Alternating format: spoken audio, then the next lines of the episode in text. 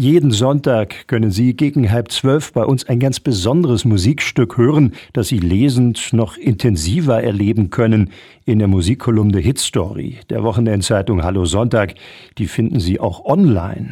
Die zu lesen ist wie immer auch diesmal ein großes Vergnügen. Geschrieben hat sie Hallo-Redakteur Jens F. Meyer und der verrät uns jetzt, um welchen Hit es diesmal geht. Hallo Jens. Ja, lieber Jan, da bin ich wieder. Äh, ich grüße ganz herzlich die Hörerinnen und Hörer von Radioaktiv und dich natürlich insbesondere auch.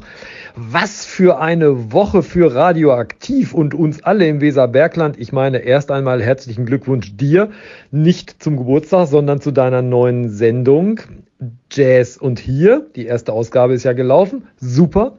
Dann habt ihr als Sender es ja geschafft, Peter Urban nach Hameln-Pyrmont zu holen, der seine Lesung am Dienstag ja hat und sein Buch vorstellt. Der Moderator schlechthin, den ganz Deutschland kennt der sich ja dann auch ins Goldene Buch der Stadt einträgt. Ja, und dann habe ich natürlich auch wieder eine Hallo-Hit-Story.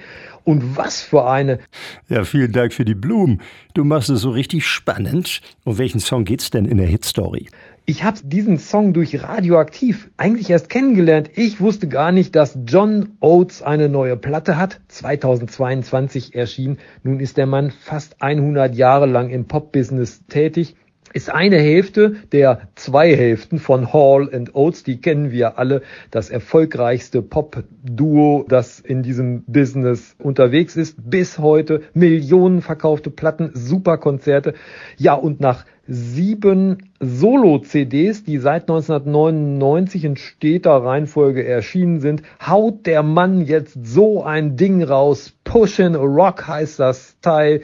Eine tolle Single, die auf Radioaktiv seit Wochen gespielt wird. Da habe ich sie zum ersten Mal gehört und ich habe gedacht, Hä? Das hört sich an wie John Oates. Hat er denn eine neue Platte? Ja, er hat eine neue Platte. Gibt's quasi hier noch gar nicht zu kaufen, sondern nur als Japan-Import. Da ist er nämlich sehr, sehr erfolgreich. Ansonsten muss man sich's eben als MP3 runterladen. Oder aber man hat ein altes Kassettendeck. Deswegen sei dir jetzt geraten, bloß nicht in den Titel reinzureden. Vielleicht schneidet's ja da draußen irgendein Hörer wie in alten Zeiten mit. Hier ist also die Supernummer von John Oates Pushin' a Rock.